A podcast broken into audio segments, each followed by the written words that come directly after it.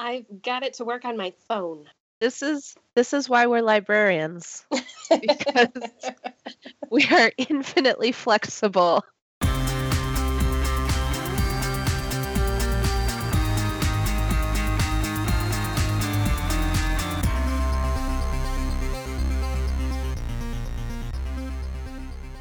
Welcome, listeners, to another episode of Did You Do Your Homework, the podcast that connects academic ideas to popular culture, assigns you homework, and hopefully makes it fun again.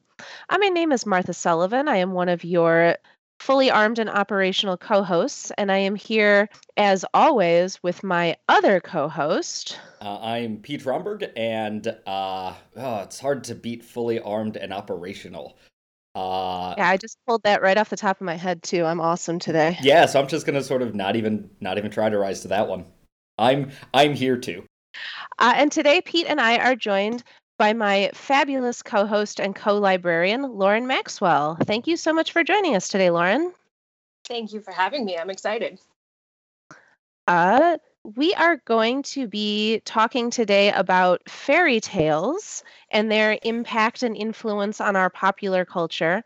Uh, but first, we do have to start with the displaying of our pop culture credentials. Uh, this is the last piece of media that we consumed or experienced prior to recording this podcast. And today I find myself torn between what I know to be the honest answer and what I actually want to talk about as the interesting answer. uh, the honest answer is I watched my husband play like an hour of Sea of Thieves last night, uh, which is a game that's coming out for PC and Xbox next month, I think, and has been an open beta for what feels like two years, where you basically get to be a pirate. Um, and other people, it's a it's an online multiplayer game, so there are other players sailing around and destroying your boat for no reason while you're on islands hunting for treasure. And sometimes you shoot skeletons. Pirate themed games seem like they're tailor made for the MMO world. And so it's shocking that not only can I, like, does that not exist yet, but other than, like, the 90s uh, Monkey Island games, I can't think of any, like, pirate video games at all. Oh no, Assassin's well, Creed had a pirate one. Oh, and it was awful. Good point on both fronts. oh, it's the only one I played a little bit of. the ship mechanics were terrible because it's originally, you know, you're running around cities and having fun, and then all of a sudden they were like, "Let's do water," and it didn't work out. mm-hmm. You know how this game is about see- jumping and running a lot? What if we put you on a boat? Yeah, but then you lose all the fun. You can't jump around, you can't climb anything. You're just like literally on the ocean and then they're like, "We're going to teach you a whole new way to play the game." and that's not what you signed up for. Isn't it like not even is it isn't it like an adjacent story? Like it's not even really connected to the main narrative or am I making that up? They had a moment in the middle there where they couldn't quite decide what they were up to. So, yeah, it's not super tuned in to the main story of what it is that you're trying to figure out and accomplish. But I just pretend that one doesn't exist. That's fair. But yeah, Sea of Thieves looks super beautiful and may actually drive me to uh, finally get a new computer because you can the the full version will have cross platform multiplayer.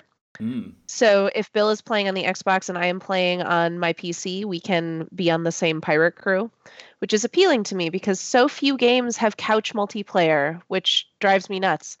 Um, but yeah, so that's the boring and accurate answer. The more interesting and answer that I actually want to talk about is that last night I saw three billboards outside of Ebbing, Missouri. But Pete and I have just decided that next episode, and I'm getting a little bit ahead of myself, but next episode we'll be talking about the Oscars. So I'm going to save that for our full length Academy Awards discussion. Pete, why don't you tell us about your pop culture credential? Cool. So, uh, obviously, we all saw Black Panther last weekend, and it was delightful. So, the next movie that I'm gearing up to be excited about is A Wrinkle in Time, which is coming out. Yes. I think it's next weekend. Um, Yes. I, know. I, honestly, Annihilation is out this weekend. I want to see that, but like A Wrinkle in Time is the big one. Uh, so because of that, I'm rereading the book. Um, I I read a little bit this morning, read a bunch yesterday. It's still delightful. I'm shocked at how quickly it gets you right into the action. Um, I don't remember like how that part I didn't remember. Um, but it's really good, and I'm super excited for the movie. Uh, so yesterday I found out that my parents have never read it, What? Interesting. That's not allowed. which is unfathomable to me because I read it about 12 times when I was a small child. And I'm like, how how did I read this so many and well it, it's It, it might have been Because because they- you were old enough that they weren't like, they didn't have to read it to me. yeah. Yeah, but it was just like because the um at the theater we were at for our uh, AMC Oscar movie marathon, they had a really big like cardboard display for the movie, and I had like a meltdown because I'm so excited about it, and my parents were like, "Huh, yeah, what is that?" And I said, "Wait, what? I don't understand." Well, and honestly, that so I book, think that book came out like in I think it was like 59 or something it was published. So it was around when they were kids. uh, then they really have no excuse. I'm gonna make them read it before we go see the movie because it'll take them like an hour. Yeah. Yeah, that's one of the books that I actually still own. Working in the library, I don't own books all that often anymore, but that one, the entire, is it a quintet? I own the whole thing. Yeah, it was A Wrinkle in Time, um, A Wind in the Door, Swiftly Tilting Planet was one of them. Swiftly Tilting Planet, An Many Waters. Time. Yeah. I have them all on my shelf behind me. Ugh, nice. You could just turn around and read them. read the God, I read those. I read those until I just destroyed them. It, it was also for me the first book um, that I, I I distinctly remember reading it in fifth grade, like for class, but I had already read it before that, um, and that was the first time that that had happened. I wanted to, so we had it as a group reading assignment, but it was like if you had already read the book that you were supposed to read, you got to read A Wrinkle in Time. Mm-hmm. So fifth grade me lied and said that I had already read the mixed up files of Mrs. Basil Frankenweiler because I did not care about that book and I wanted to read A Wrinkle in Time super, super bad. I can respect that. Lauren, what is your uh, last piece of media consumed? I'm a little ashamed to admit I'm super not up with the times with pop culture. So This is a I- no, this is a judgment free zone. There is no shame here. Well, I last night just finished watching The Tudors. Mm. like the whole The whole Like- thing. I finished the last episode last night. And I have to say, I was I felt like obligated to finish it out because it had some really good moments in the middle and I was like it's the last episode. They're going to pull out all the stops which they did. The last episode was good. But Mhm. it was also something that I could have on in the background while I was cooking Mm. or you know like doing something else on my tablet it it didn't really hold me a whole lot to be fair, I'm always looking for those good like cooking and cleaning shows. Uh, so that like that that's a good category to put it in without it necessarily being a knock against it. See, I think I think that is kind of a knock against. So I watched the first two seasons of The Tudors and loved them, and then kind of fell off at season three because I think part of what I loved so much about it was Natalie Dormer. Mhm. And True story. once, uh, yeah, so once spoiler alert, she dies. Oh no, Um, is she a, what? is she a wife of a Henry? Does something bad happen to her? no, Anne Boleyn. Pete. yeah, she plays Anne Boleyn. um, Uh, but but I I think that like a, a period drama should be really rich and visually complex. Like you shouldn't be able to just put it on in the background.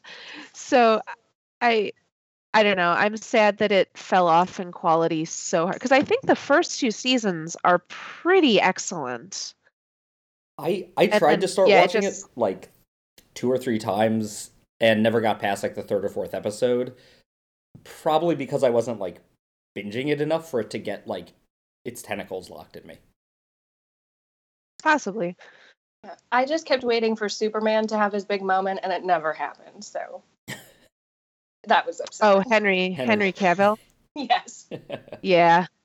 It was super I did experience a very strong uh like visual disconnect moment when I found out he was going to be Superman because it was like, wait, wait. But he's really British. Like really British. As a quick aside, I just watched Justice League for the first time on Friday. Uh, Hate watched it with my brother, and that's a different episode. But oh boy, Is it better than Batman versus Superman? we'll have that conversation off air. That feels like a low bar. It's like it's an It objec- is. it- it- it's an objective. It's an incredibly low bar. It's an objectively better movie, but the parts of Batman vs Superman that are bad are at least interestingly bad, whereas this was just like I'm sorry. banally. Were there parts were there parts of Batman versus Superman that weren't bad? But they were all interestingly bad instead of like banally, blandly bad. I disagree very strongly. all right, I mean, like I, I am not a defender of BVS here. this is probably a separate episode. yes. Okay. So, as I said before, today we are going to be talking about fairy tales. Uh, we have a couple of discussion points queued up, including just a general uh, definition of what a fairy tale is um, and whether, you know, how we feel that definition has uh, influenced or, you know, directly um, gone into creating the homework media that we experienced for this episode. Also, why do we think that fairy tales and fables have gotten to be so ingrained in our pop culture? Uh, why have we held on to the same stories for so long? Uh, I'm particularly interested in uh, the idea of fairy tales being originally conceived as warning stories or morality tales. And do we think that modern tales or modern fairy tales continue to function in this way? And the last question that I kind of threw on here, and I may not have worded it very well, so um, you know, if this doesn't sound like English uh, to you guys, please let me know. But at what point do the central characters of fairy tales, uh, Snow White, for example, become ciphers or archetypes? Are all the different reimaginings of Snow White still Snow White, or do they become their own characters?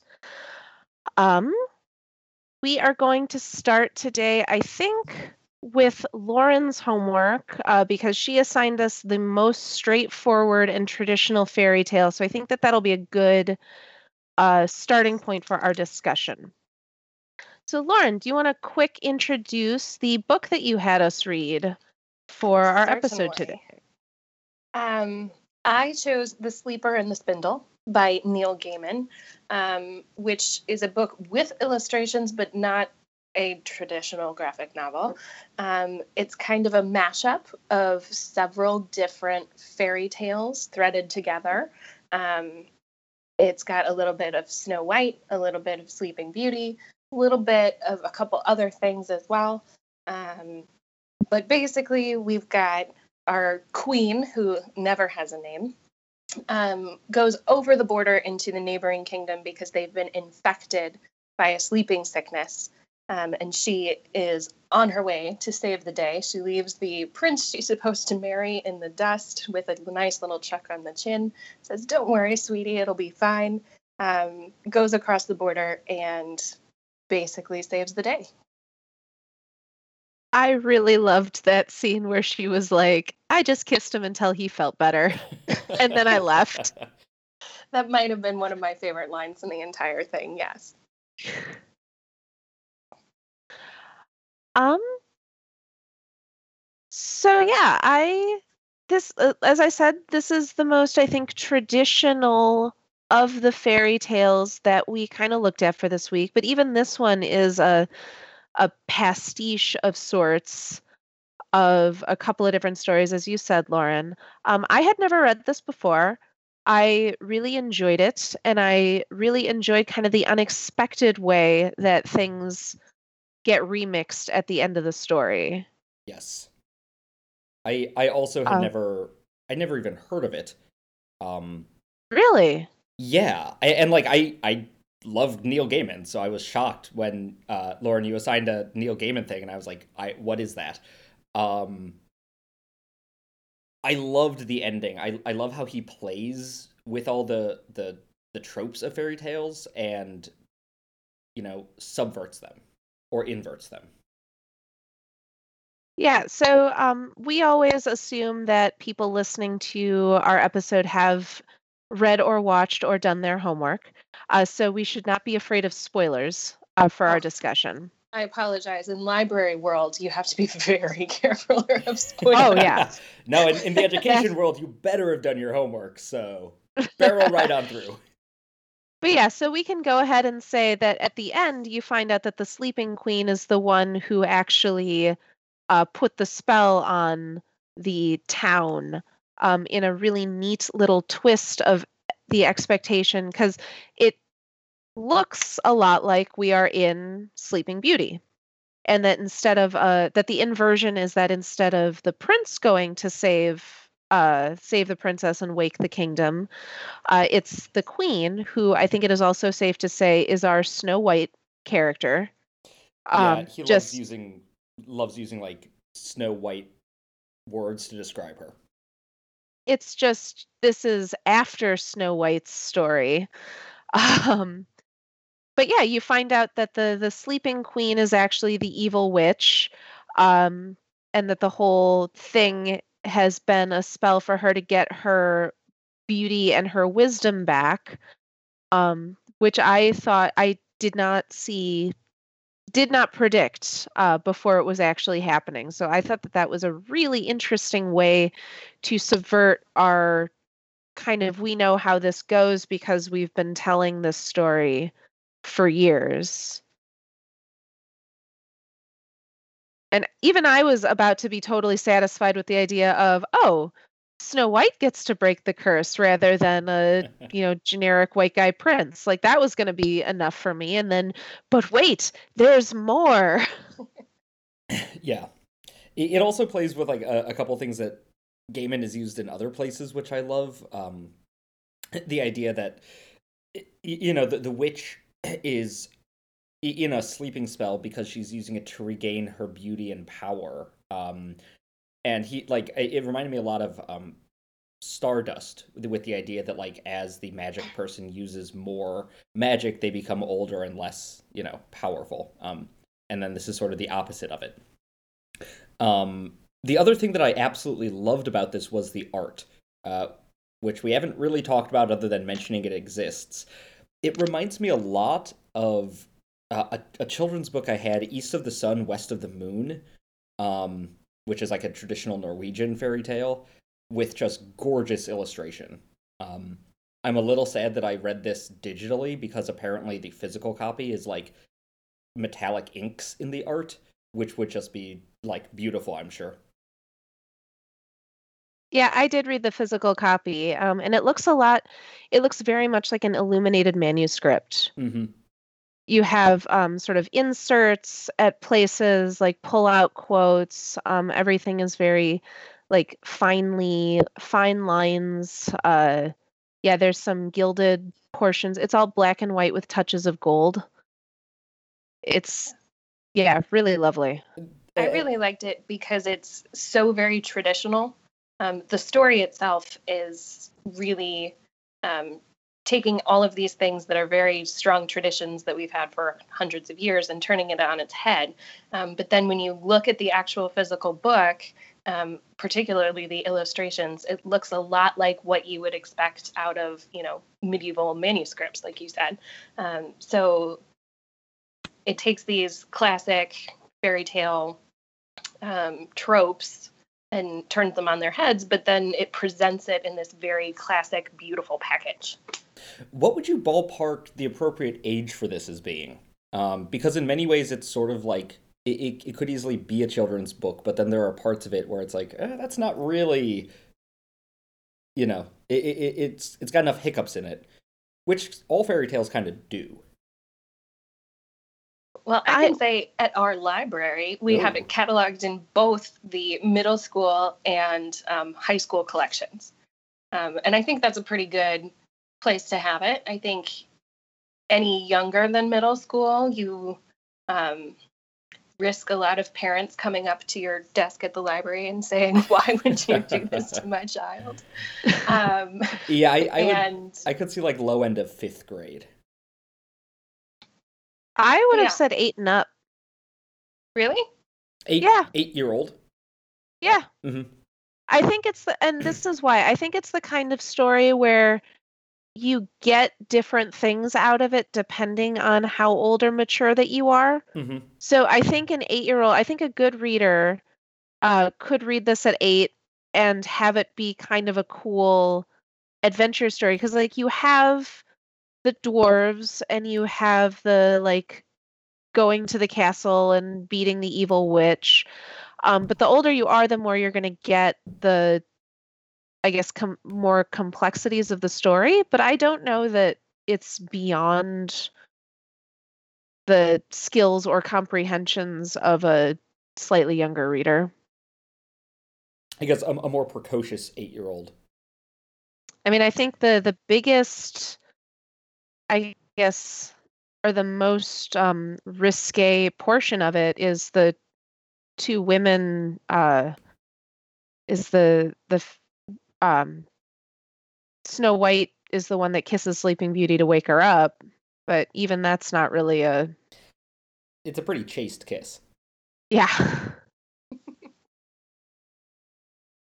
but they managed to avoid that whole thing entirely in Frozen, so you know. True. um, the no, other thing I, I don't know that I oh. disagree. Um, I just know that working in the community that I work in, there were there would be a lot of parents that would object to me handing this to an eight year old. That's true. Um, and that's a case of knowing like knowing our community and knowing our readers, I think. And I wouldn't hand it to any eight year old. Like I said, I think that they would have to be a good reader because it is written very reminiscently of like a Grimm's fairy tale. Mm-hmm. It has a very traditional tone um, and writing style. So maybe 10 and up to be safe.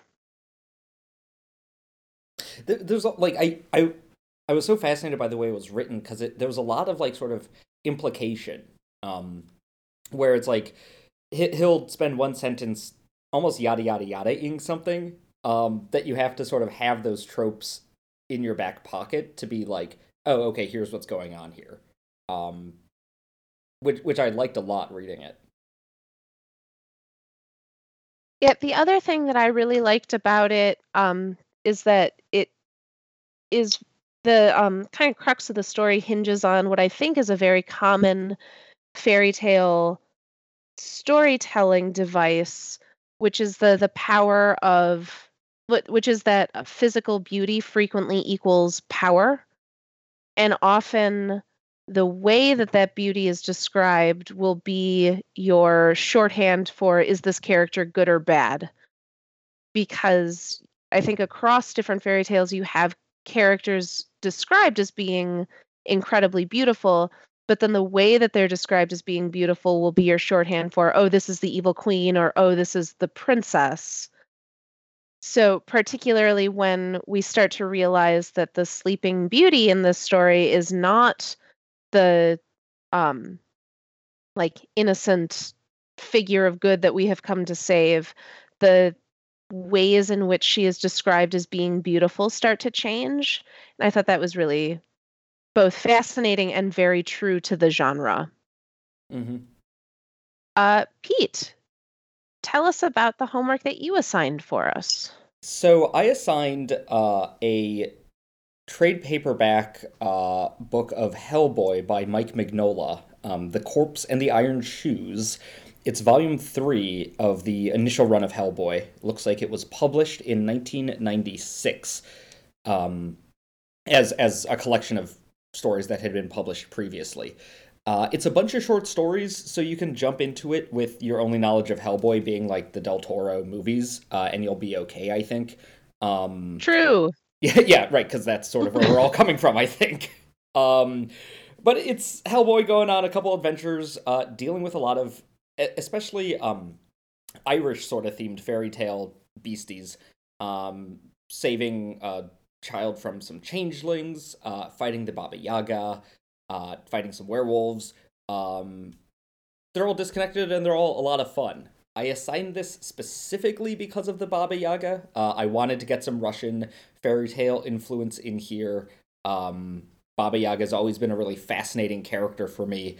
I, I, I had read this years ago and forgot how little she's in it. Um, but I liked all the Irish fairy tales he was bringing in too. Um, the Changeling and the Iron Boots and all that. So uh, this was sort of my attempt to be as as broad based uh, non simply Grimm esque fairy tale uh, as possible. So I did have to. This is the reason I looked up the definition of a fairy tale because I would not have called Baba Yaga a fairy tale figure. Hmm. I don't think. But according to um according to the Standard Dictionary of Folklore, Mythology and Legend, the definition of a fairy tale is as a basically a subsection of folklore. Um, and since I would have called Baba Yaga a folktale creature, she still counts, maybe. um, I, I don't know. She she goes beyond being a witch, I think, just because of her prevalence in uh, Russian folklore. Uh, but I'm happy to be I'm happy for this to be sort of a pedantic argument that doesn't actually matter. she, she's kind of like if all the witches in all the various Grimm's fairy tales were all the same witch. Um, and also like the bones of Germany or something. Is she German or Russian? No, she's Russian, but like translating it to Grimm, it'd be German. Oh, okay. Uh, so yeah, I'm glad that you said that about how you could enjoy this with your only exposure to Hellboy being the Del Toro movies because that's me. um, well, I have even less. I have zero exposure before reading this book. Uh, you you would love, I would hazard, the Del Toro Hellboy movies. I I will definitely put it on my lengthy list of pop culture things I need to get my Fair hands enough. on. Um, but yeah, um, I even without any um, understanding of what Hellboy is or does, um, the first story did a really good job of explaining to me who he is and what he does, um, just in a couple of lines. Um, so I felt like I had a good entry point and understanding what it is that I'm reading, um, because this is volume three, so clearly there's lots of um, stories that precede this. Um, so I, I felt like I knew what was going on. I knew he was a supernatural creature battling creepy beasties. I did have to. I did read the um the chained coffin story twice. Um, did you guys read the little introductions before each chapter that Mike Mignola wrote? Mm-hmm. Of course. Okay, because I thought they were. I thought they were really a great way to see where he was drawing influence from. Um, and also because without that, I don't know that I would have picked up on the fact that the chained coffin story is supposed to be uh Hellboy's origin story. right. Um but yeah, I thought it was a really comprehensive way because I am familiar with the Hellboy character. I just haven't read a lot of the comic material.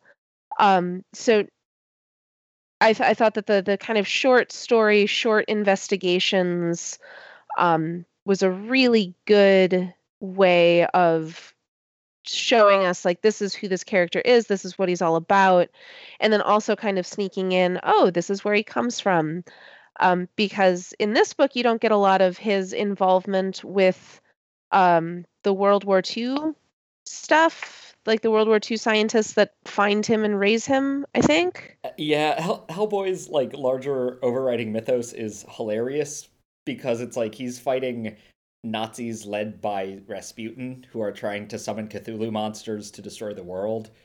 but he himself is the son of the devil who's going to destroy the world. It's delightfully nonsensical. I was going to say it's wonderful and doesn't matter for this book at all. Right.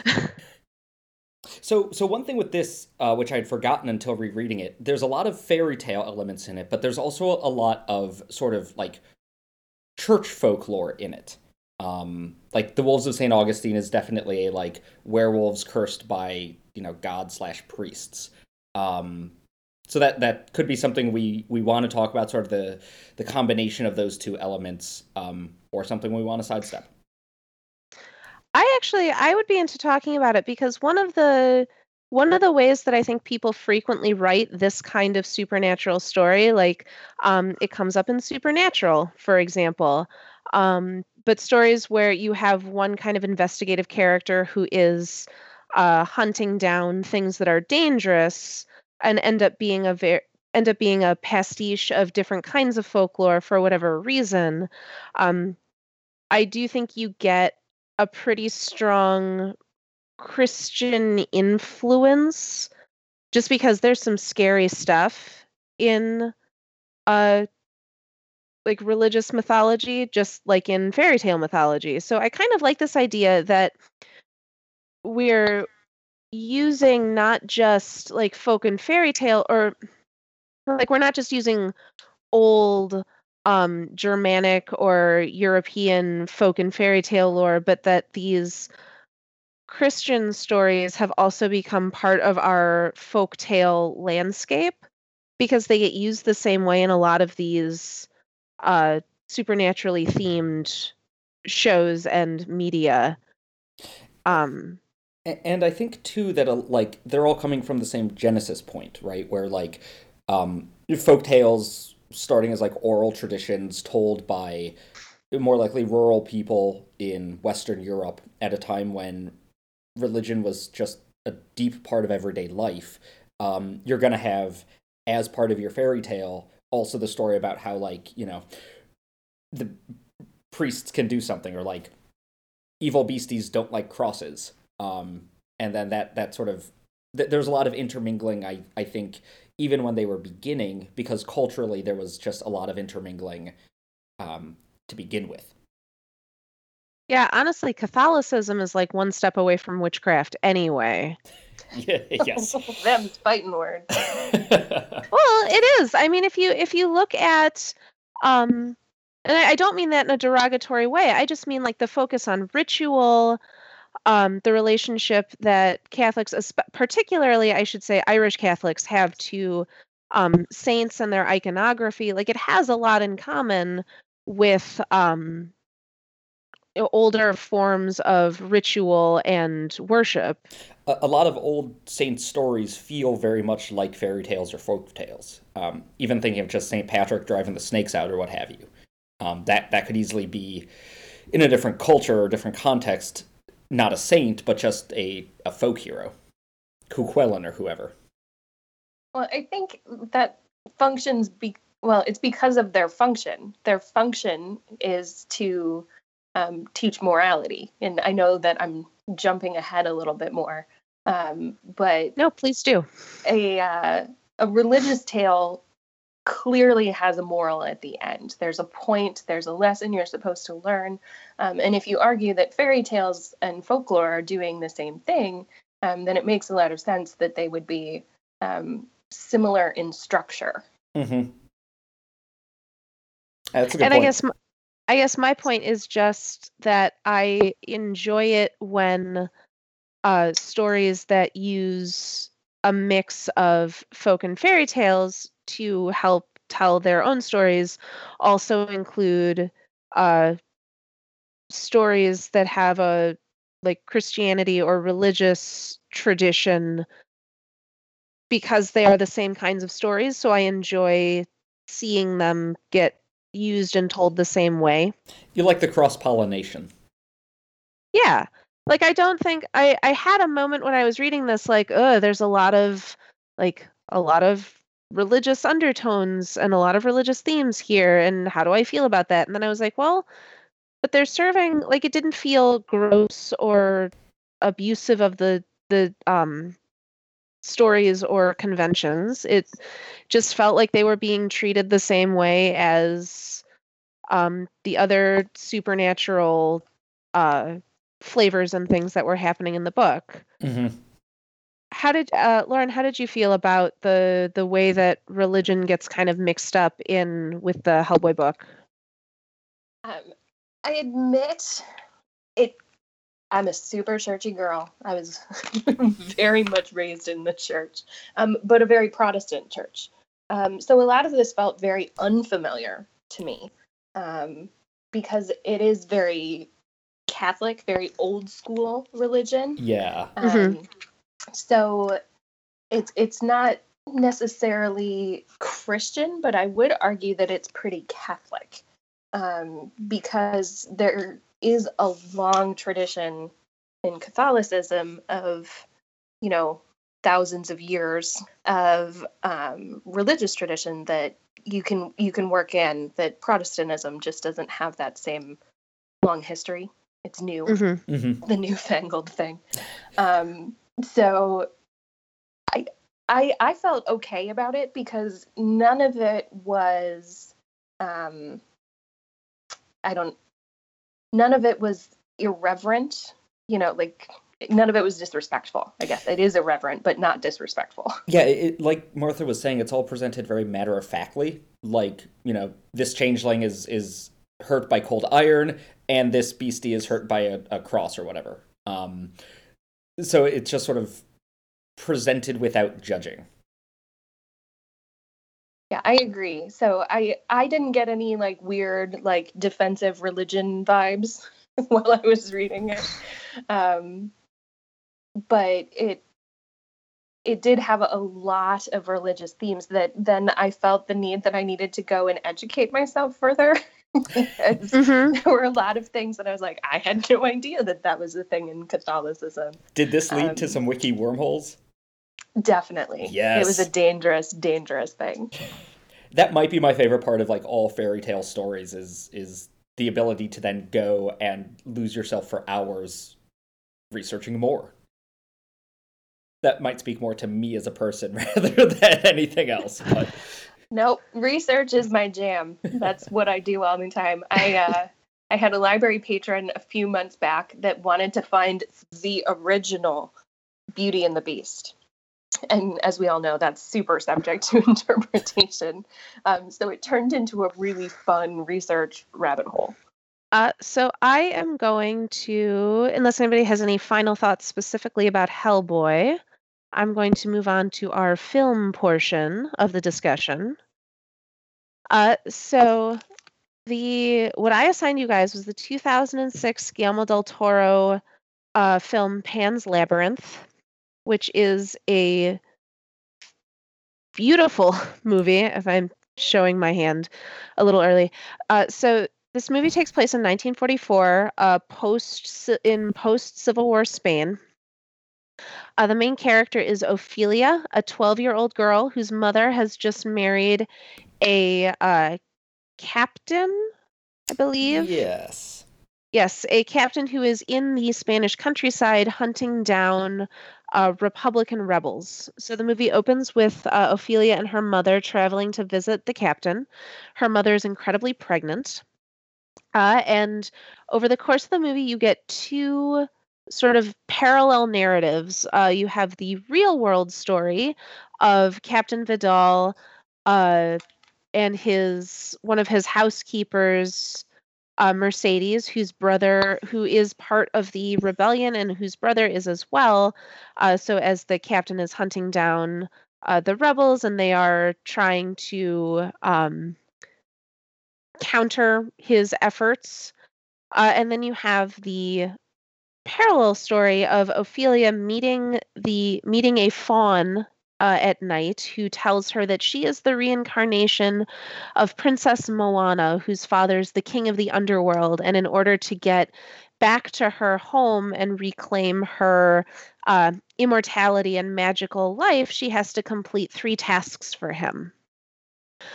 Um, the stories sound pretty disparate but I think end up intertwining in very interesting ways.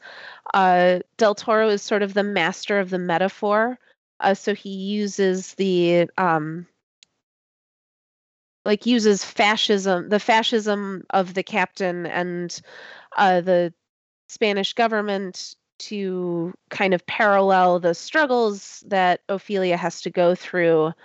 Um, and in the end, leaves an ending that is ambiguous to some, but I have firmly decided how I choose to interpret the ending because I need it to be happy in order to continue to live my life. I, I was um, going to guess you were going to pick the happy ending interpretation. um, I do believe so. In the end, um, Ophelia is uh, trying to. Com- she fails at completing her third task. Uh, is killed by the captain uh, and then her sacrifice, she dies in service of her newly born infant baby brother. Uh, and through the course of her sacrifice, discovers that, oh, that was the actual test and now has proved her worth to come and join the fairy kingdom. Uh, I believe that Del Toro has explicitly said in interviews that that is the correct interpretation, that it is meant to be a literal um, like it, a literal reading. It's supposed to be a happy ending. Yes. Mm-hmm. Which again, I need it to be happy in order to continue living my life. um, well, I agree because yeah. I I went through and did my wiki research and found that yes, he basically came out and said it is a happy ending. We should be thrilled for her. There is an underground kingdom. I scattered proof of that throughout the film that you just didn't notice. Um, but if you disagree with me, I guess then that could be true for you. I, I just love that he's constructed a film where there is the ambiguity in the ending. Um, I, I also think at the end it's like it's probably a happy ending, but I like that I can think the other way too. Oh, for sure. Like there's absolutely a reading of this movie that is Ophelia has invented all of these uh, fairy tale and magical things in order to escape from the horrible reality that is her current world. And that it is all taking place in her head. And that is a totally valid reading that depresses me. Right. So because it means at the end she just dies. That at the end that she just dies. And even that i think um she's still escaping a world that is pretty bleak and doesn't have a lot of hope yeah, for there's her. a big difference between escape through death and escape to fairy kingdom through death. Oh, I know. um so the reason that I wanted the reason that I picked this movie is because this is the the one that we have that is not kind of a direct does not have a direct fairy tale analog. Like it is a a it is a story that has been uh, invented by Del Toro, but that utilizes a lot of the storytelling conventions and tropes that we recognize from fairy tales. Um, which I think the the argument can be made that it is, uh, you know, if we if we decide that a fairy tale is not like a myth where we can continue to write and invent new ones, I think that this is clearly a new modern fairy tale that Del Toro has invented uh, using the trappings of traditional fairy tale stories. I agree. Um, it reminded me of a far more sophisticated version of that assignment we had to complete in middle school that was like write your own fairy tale because um, yes. it, it has all of those conventions you know like there's the three tasks. There's the hero that nobody you know expected. Um, there, there's all those tropes of the fairy tale um, and it's all woven together in a very sophisticated way that clearly i could never pull off. Um, but it is something completely new and different at the same time. Mm-hmm. like this whole idea of her having to complete a journey in order to reclaim her birthright is very reminiscent of a lot of fairy tale it's actually more reminiscent of a lot of fairy tale princes i think than princesses but Yeah. that's because the sort of gender equality in fairy tales is a much more modern uh in- invention i think um but yeah having to to go through this journey and complete these tasks uh the idea of um making the correct decisions, making the correct choices, being punished for the wrong ones. Um, what I do think is kind of new and different in in Pan's Labyrinth is that her wrong choices are not irreversible in the same way that I think they can be in fairy tales. Like she screws up in task number two and uh, eats the food, which never eat the food. Never eat Like, the food. I Ever. had a feels really like- hard time with that scene because I was like, I, I just can't watch. She's gonna screw it up. It's gonna be bad. She should know better. Doesn't she know she's in a fairy tale? Right? yeah. That yeah. was the one scene where I was like, Ophelia, you know better.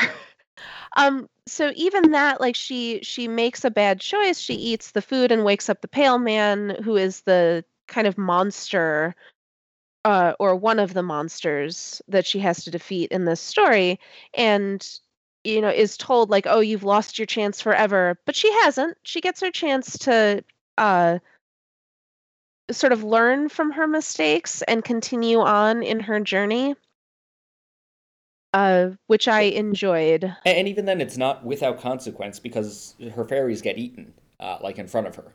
Um, so, so it's like it is a, it's a bad choice that she is able to come back from, but it's still not. It, it- it's still one that has lasting consequences. oh and i i don't mean that her choices are devoid of consequence right, just that they're not yeah just that making the the wrong decision does not mean that It, that's Like the end of she- the line.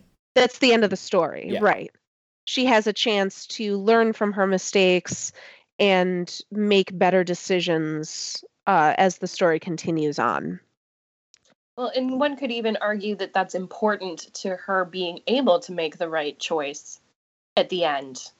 Um, Mm-hmm. because in the second task she doesn't follow the faun's directions um, it turns out poorly in the third task she doesn't just have this like whimsical moment where she's like those grapes look tasty um, but instead they're asking her to sacrifice her little brother and she very purposefully um, declines that task knowing what the consequences will be. Hmm hmm it's a it's a decision she makes like she eats the grapes for selfish reasons and she saves her brother for purely unselfish reasons. And that turns out it, it looks on the surface to be the wrong decision because she's not doing what the faun has asked her to but it ends up being the correct one which she may not have been able to make if she hadn't screwed up the first time Lauren, was this your first time watching it? of course because i'm so far behind in all of pop culture. Um, so I had I had never seen it before. I confess I haven't seen much of Del Toro before either. Um, I just kept waiting the entire time for it to turn out that the faun was evil, Mm, yeah. um, yeah. which was not in fact the case. Because I thought I had a read on it. I was like, ah, she's trusting the faun, and that's a bad idea. Um, but it turns out that she should have been more trusting um, in the first place, I guess. Um, but yes, this is my first entry into Del Toro, and I, I really liked it um, because it has those layers of the real world on top of this um, mystical world at the same time. I'm a sucker for that every single time. yeah, like I this is maybe in my top 10 favorite movies. Um and what the first time I, I watched it, I, I was blown away. I love the idea of like it's an adult fairy tale, not in the sense of like, you know, graphic violence or whatever, although there is that. Uh, but in the sense that it's it's grappling with really adult themes, um, even though the main character is a child uh, which has a nice little like undercurrent too, especially like growing up during the Spanish Civil War. Like a lot of people grew up kind of too quickly because of the horrible like you know situation that they were in. um, this is applicable to any sort of situation. That also feels like a very fairy tale Yeah, convention. Um, you know, the the idea of a child having to beat defeat the evil queen. right. Um, Or that only the child can defeat the evil queen because True. adults are too terrible and jaded. Right, yeah, children are pure. which is kind of a little bit like her mom, I think, who has married this horrible person for the stability that it would give her. I'm not sure where I'm going with this. No, like But the you're right. Like yeah, the idea that Ophelia has the power to save to be saved from this environment and her mom really doesn't because she's picked stability over I guess stability over more moral not morality, but like the the quote naive belief that things can be changed. yeah. Like instead of instead of wanting to instead of wanting to save the world like Mercedes does, her mother has decided to kind of accept it for the for the stability and safety that she thinks it will bring her. And I don't want this to sound like I think her mother is a terrible person because I think part of the reason she does that is for the stability and safety that she thinks it will bring Ophelia Mm-hmm. as well. Um, but it's clearly deciding that, like, oh, this is how the world is, so I'm going to make the best of it, rather than trying to change, rather than trying to change the world or defeat the evil in it. But I also really liked that she, the mother, is clearly conflicted about that choice. Um, as you go through the film, there are these subtle little moments where she's like, I know, honey, this is terrible and awful, and I don't like it either. But those are things you can't say to your child um, because Right. you've made a choice that you believe is best for your child. You just, it's a little like, I'll explain when you're older. Um, Yeah, Mhm. yeah. Yeah, I don't want to give the impression that I am speaking badly about the mother character because I do think that she is doing the best that she thinks that she can. Well, and you know, you mentioned Mercedes. The equation changes when you're also like worried about your kids. I think Mercedes has like what, just her brother. Um, Yes. So like she's able to make more more you know bold oppositional choices because you know she's not taking care of of a, a child or anything. Although that changes a little as she gets to be more emotionally invested in Ophelia. Mm-hmm. but that also compromises her ability to make very independent decisions. True. You know, she starts negotiating not just for her own safety, but for Ophelia's safety as well. Um, so you can argue that she's becoming more and more like the mother character because she has that emotional investment. And then again, you also have at the end Ophelia, who makes a decision that looks a lot like that when she compromises her own uh, independence and choice ability to save her brother, um, and is ultimately liberated by that same kind of constraint. So I don't think that I don't think Del Toro is making a morality judgment on the mother or Mercedes for making those choices. I don't think he's trying to indict either of those characters for doing what they think is the best thing to do, which Right. I appreciated. Right. Okay, so the big the big question that I want us to talk about um, is why have fairy tales so ingrained themselves in our pop culture? The extra credit that I assigned for people to watch or not was the pilot episode of Once Upon a Time, and mostly I wanted to do that just to show that we are still cycling the same and familiar fairy tales uh, that we have been for decades. Like they are taking, they look a little bit different now. Like Snow White is allowed to be a more Robin Hood type Avenger character, or even, uh, you know, the the hero that goes off to rescue the princess, and they've been remixed and retold and repurposed, but they're still there. And I, I was wondering what you guys thought of the kind of tenacity or fascination that these stories have with our pop culture. Like, why do we think we have held on to them for so long? Like, why do they have the staying power uh, in our current cultural landscape? Because I don't think they're going anywhere anytime soon. My my slightly flip answer, uh, which I I both I, I believe is true, but also I I don't think fully encompasses this like the reason why. Uh, is because in 1937, a little company called Disney put out a movie called Snow White. Uh, and from then on, it has, you know, Disney is the juggernaut that it is.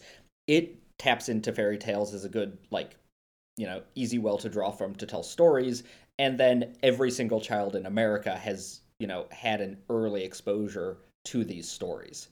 Um, again, I, I don't think that's the only reason, but I think that it is certainly a reason.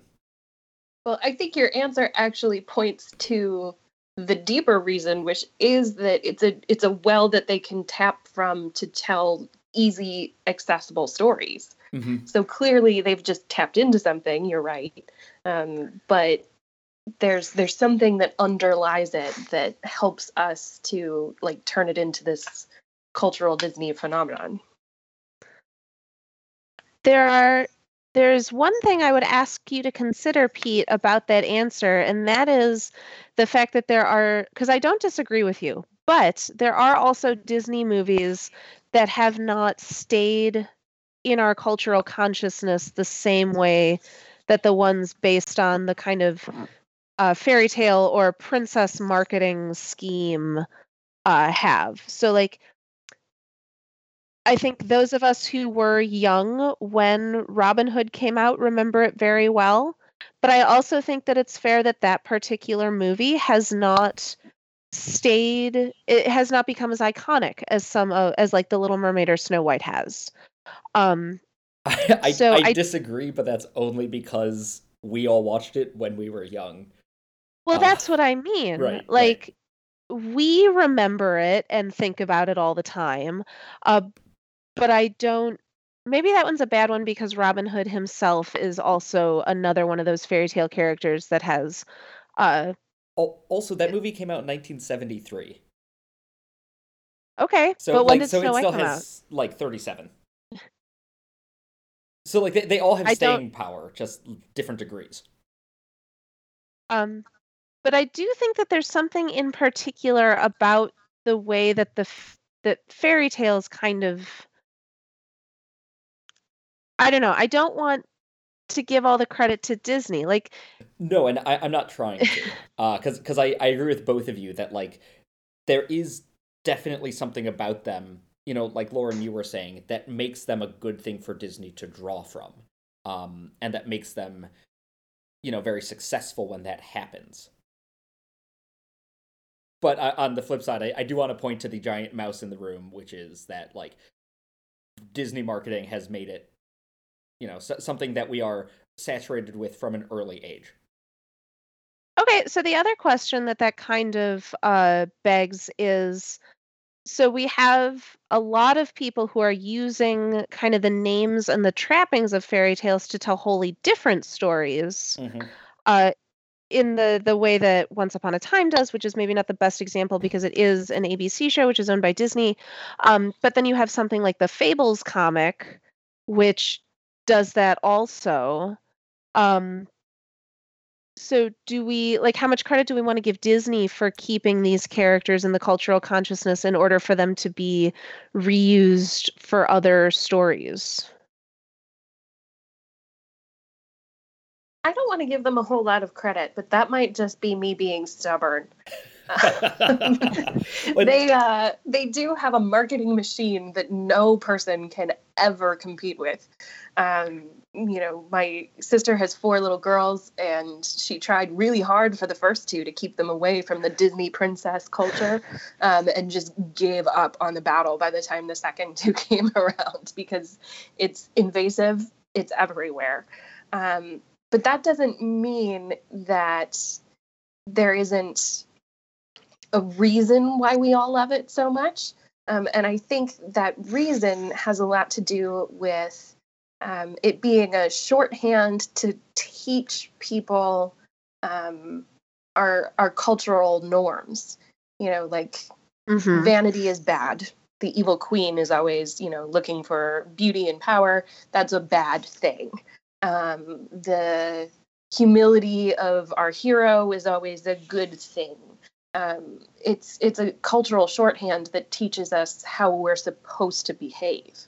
and and even going further than that just the idea that selfishness is bad selflessness is good. Um you know the heroes in all three of our stories are doing things not necessarily to benefit themselves. Like they might benefit as well. Um in the sleeper and the spindle the queen is going to save uh, to wake the sleeper partly because like she needs to save her entire kingdom she's worried that um the sleeping sickness that's spreading will affect her kingdom as well.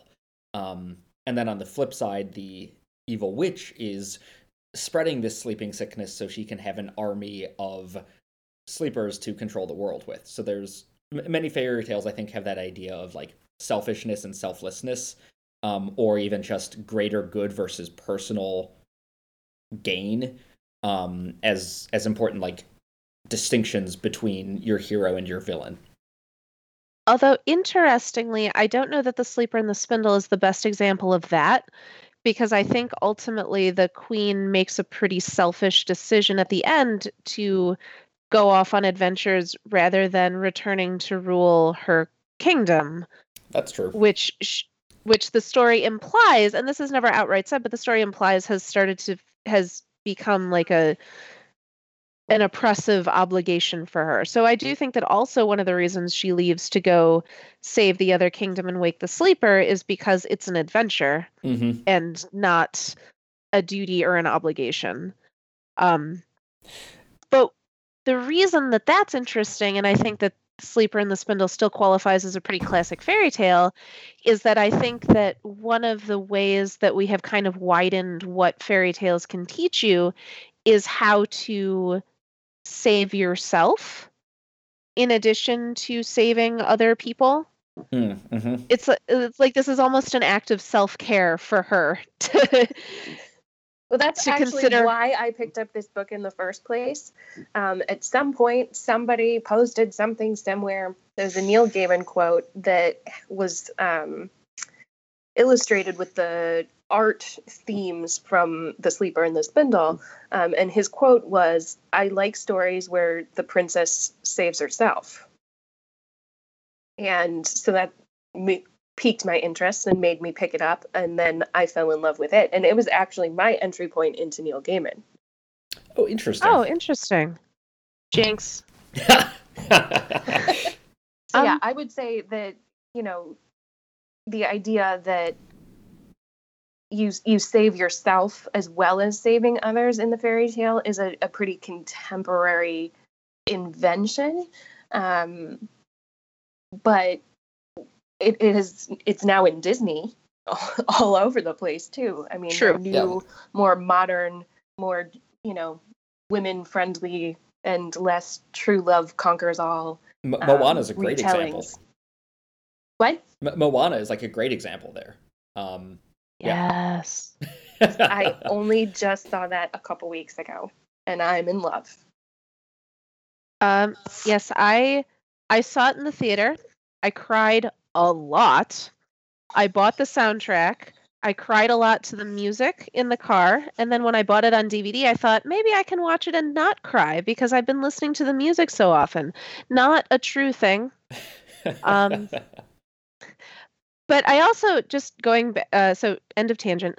Um, going back to what I was saying, I think that that is maybe another piece of our original query, like why fairy tales have um, stuck in our consciousness for so long, and that's because they are actually malleable. Like they are still teaching values and teaching morals, but they have proven themselves to be a malleable enough format that those morals and values can be changed to reflect what we consider to be valuable now like this idea of female autonomy and family love um not that sounds wrong but like you know, putting putting the love of your family over a selfish uh selfish or ill-formed love. Um, I'm thinking very specifically of Frozen when the um, love between the two sisters is what saves everything rather than any kind of romantic love.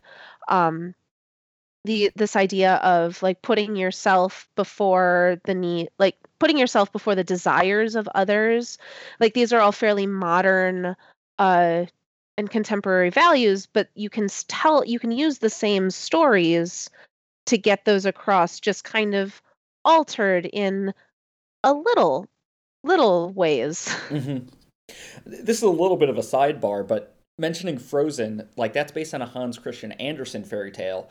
He wrote those only what 120 years ago or so. So, you know, we we were talking earlier with Del Toro about the idea that I think I think like you rejected Martha, I would reject it for sure that we can't have new fairy tales.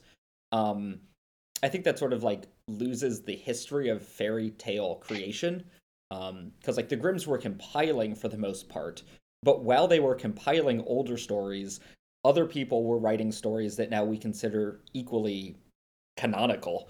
Um, so I, I would say that there's no reason that we can't have new canon of fairy tales. Oh, for sure.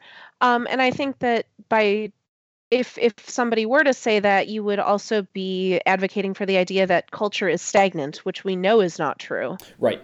Um, but no, I guess I'm just specifically talking about the fact that like the same characters keep popping up. Like we Snow White, Sleeping Beauty. keep use yeah, we keep using Snow White, we keep using Beauty and the Beast, we keep using Sleeping Beauty, The Little Mermaid, and yeah, all of these are very key Disney figureheads, but are bec- are kind their stories are changing to reflect different and more modern conventions and sensibilities, which I think is great. Mm-hmm. Any final thoughts? I mean, uh, at at heart, I kind of like Jung's idea of like various archetypal things that just resonate with our consciousness, and I think that fairy tales hit a lot of those things. Going back to your idea of like why do they stick around? oh like, yeah, you know, for sure. I'm not familiar. I'm not that familiar with Jung, but that concept I think is very true. yeah. Well, and there's a there's a new, not really that new. Um, Robert Bly is a man who writes a whole lot about fairy tales and and our, you know, consciousness as a as a people, and he makes very similar but more nuanced arguments that there there are things that just resonate with us, um, and we can try to explain why they resonate with us, um, but across the board in all cultures and all representations, not just in these kinds of fairy tales. Um, but if you go um, to like Eastern folklore, um, you get the similar kinds of um, values and, and a cultural um, landscape that is very similar and has similar types of stories. so I don't know that we're ever going to have a good answer of what it is that drives us um, to love fairy tales. But I do think they tap into something that we're never really going to be able to explain articulately. Um, it's just kind of a gut feeling. Yeah, there is. I'm always fascinated by compilations of like here are a bunch of different versions of what is essentially the Cinderella story, just Mm. from like everywhere. Mm-hmm. Uh, so it, it is fascinating to see similar stories popping up in disparate places because the same as you said lauren because the same ideas and values tend to resonate across uh, different cultures um, and kind of come out or get told in very similar ways. And it's equally interesting to see the the the unique wrinkles that each one has. Uh, Russian fairy tales are a trip. They are very, in many ways, different than you know our, our like German fairy tales. All right, that is going to do it for our discussion today. Lauren, thank you so much for joining us. Thank you for having me. It was fun. Uh, you can find us Yeah, find us. Uh, you can find Did You Do Your Homework online at our home on the web at homeworkpodcast.com. You can follow us on Twitter at DYDYH podcast. Uh, we have a Facebook page that we watch intermittently uh, where we would love to hear your thoughts, uh, questions, or ideas for future shows. Uh, you can find me on the web at Magical Martha. I'm pretty active on Twitter and Instagram. Uh, recently, I have been mostly tweeting about how much I love the teenagers of this country and how I support them and everything they choose to do. Uh, Pete, if we were to find you on the internet, where would we look? Uh, you can find me on Twitter at Pico3000. Uh, yeah, as always, politics and pop culture, and also supporting the apotheosis of Twitter, which is teens dunking on politicians. It's so beautiful. Uh, Lauren, would you like people to be able to find you on the inter- on the internet? Actually, no. I make it deliberately hard for people to find me on the internet. Good on you. That is a that is probably a healthier life choice than what I have chosen to do. um, you can, and I encourage you to uh, rate and review us on iTunes, or is it Apple Podcast now? Oh, you know, I'm not sure. It might be Apple Podcast these days. Okay. Yeah, rate us and review us on Apple Podcasts. Make us easier for you and your friends to find. Uh, listen to us on SoundCloud, on iTunes, well, Apple Podcasts, we just talked about that, on Google Play, or wherever you get your podcasts. Uh, we will be back in two weeks with a conversation on a, the Academy Awards, award winners in general, uh, what those say about our current pop culture climate. Uh, we will see how mad or how many feelings I have about them once we find out who the winners are. I can't wait until Three um, Billboards wins Best Picture, and we can just you shut your you shut your mouth. well, we'll have a great talk then. Don't even joke about that. Um, but until then, uh, so so your homework oh. is oh. to watch the Oscars. Yeah, join me in my madness. uh, I watch the telecast every year. It is my Super Bowl. I'm excited. um, up. So we hope that you enjoy it. I hope it's a good show. And uh, class dismissed.